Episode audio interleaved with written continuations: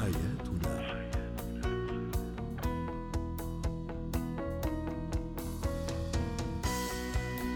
نجدد التحية لكل مستمعينا، أنتم تستمعون لبرنامج حياتنا، البرنامج اليومي الذي يعنى بشؤون الأسرة وباقي الشؤون الحياتية الأخرى.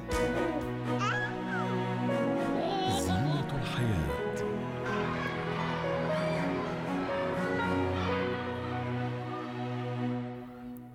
من أكثر المشاكل التي تعاني منها الأم هو حل الواجبات المدرسية واعتماد طفلها عليها، خاصة وأن البعض من الأطفال يفضلون اللعب وممارسة الهوايات على أداء الواجبات المدرسية بأنفسهم. للحديث عن هذا الموضوع تنضم لنا دكتورة رحاب العوض، الاستشارية النفسية والتربوية. أهلا بك دكتورة رحاب. يعني كيف يمكنني أن أحبب طفلي بالواجبات المدرسية بالأساس؟ اهلا بحضرتك واهلا بالساده. بصي حضرتك، حته ان انا احبب طفلي في الواجبات المنزليه الدراسيه، يجب ان في البدايه يكون عنده قدوه قدوه وهدف هو صغير من سن اربع سنوات وخمس سنوات، وفي نفس الوقت لا تكون الواجبات المنزليه تاخذ حيز اكتر من لازم في اليوم. يعني ما يفضلش ست سبع ساعات يكتب واجبات ويذاكر وما يقضيش اي ترفيه في يومه، فبالتالي هينعكس ان هي تبقى بيكرهها.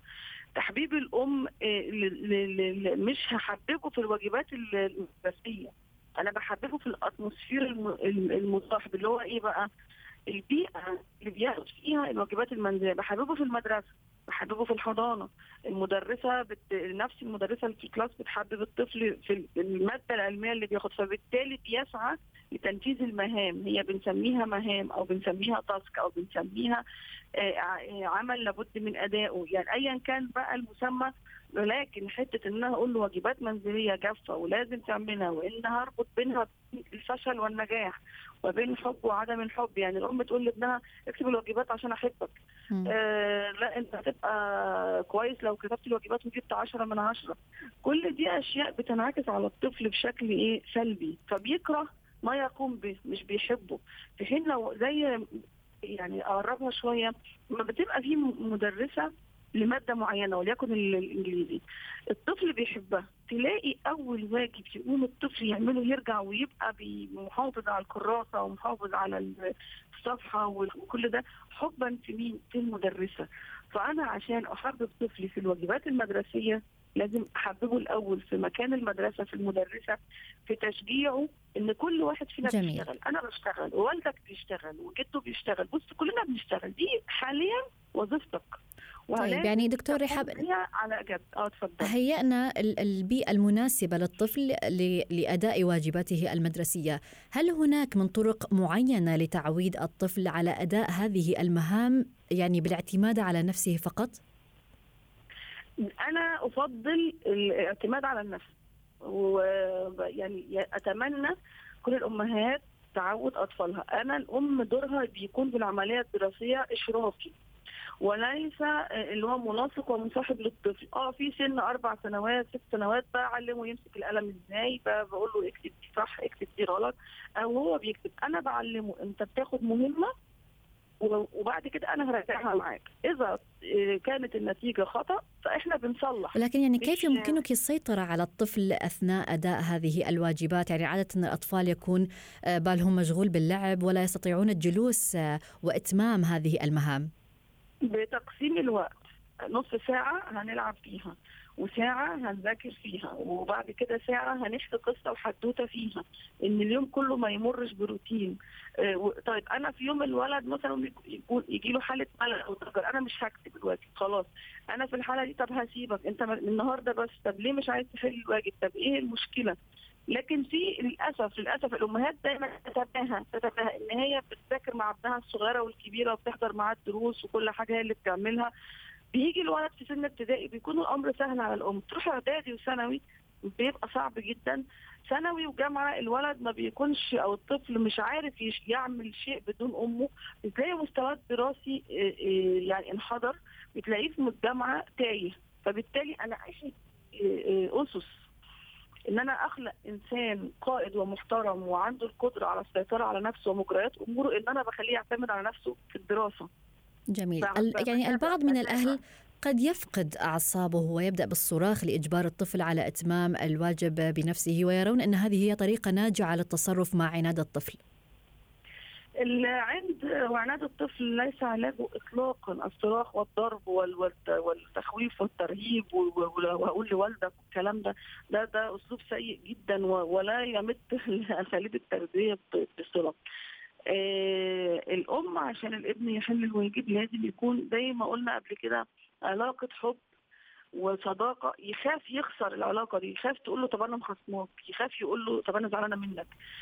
أخلي إن مصدر من مصادر بهجتي وسعادتي إن الطفل اجتهد لوحده، يعني لما ألاقي الطفل كتب مثلا وليكن واحد، ما هو أنا بدايات الواحد أقول أبقى فرحانة، أقيم له فرح في البيت، الله ده كتبها لوحده، يعتمد على نفسه، شفت يا بابا شفت يا تيتا، بيبدأ ما هو السنة دي بيكتب واحد واثنين، السنة اللي بعدها بيذاكر درس دراسات لوحده، السنة اللي بعدها بيعمل ريسيرش لوحده، كل ده إحنا لازم. لكن إحنا مشكلتنا إيه؟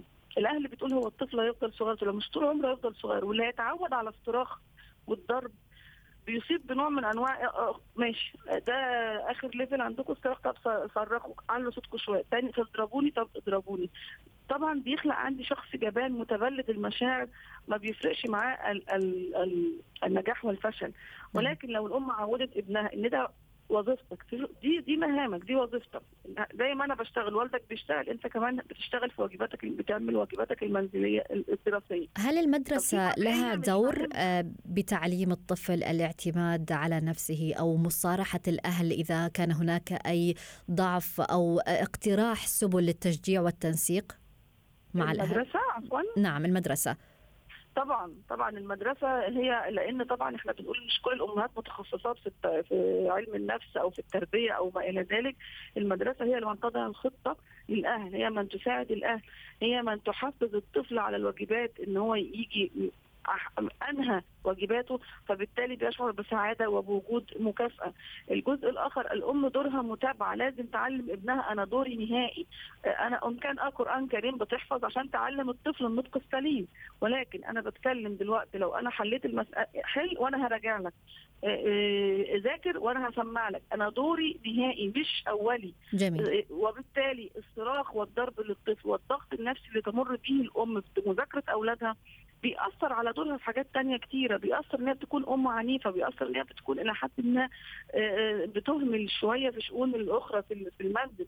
ولكن أنا تقسيم الأدوار، وإن أنا في الأول في الآخر لازم الولد أعلمه، وليكن بالقصص، بالتحفيز بالقصص. يعني أنا عندي جزئية الماجستير بتاعي كانت في السايكودراما، من سن ثلاث سنوات وأربع سنوات لو بدأت أحكي للطفل قصص الإنجازات وقصص النجاح وقصص إن الطبيب لما بقى طبيب ناجح ومشهور وعالج أمراض الفقراء وألمهم والناس بقت سعيدة بسببه، ده لأنه من أول يوم في الدراسة كان يجتهد إنه يكون ناجح لمجتمعه ولنفسه. فالقصص دي بتعمل نوع تأثير نفسي على الطفل، فبيقول عشان كده قلت لازم في قدوة، طب العامل، طب البناء، طب الوطن، كل دي أمور بتحفز الطفل. البعض يخيل أن الطفل مش فاهم، نعم. ست سنوات مش فاهم، لا هو فاهم ومدرك وعارف إن هو لما يكون مصدر سعادة الأم والأب بأي درجة يجيبها الام والاب يكونوا فرحانين. لكن للاسف بعض الامهات انا جبت درجه ان هي تقول ما انا طول النهار بصرخ، ما انا طول النهار، لا حلو شاطر يا حبيبتي، بالدرجه قليله المره، لا يبقى المره الجايه نجتهد اكثر. شكرا لك يعني دكتوره رحاب العوضي الاستشاريه النفسيه والتربويه على كل هذه النصائح.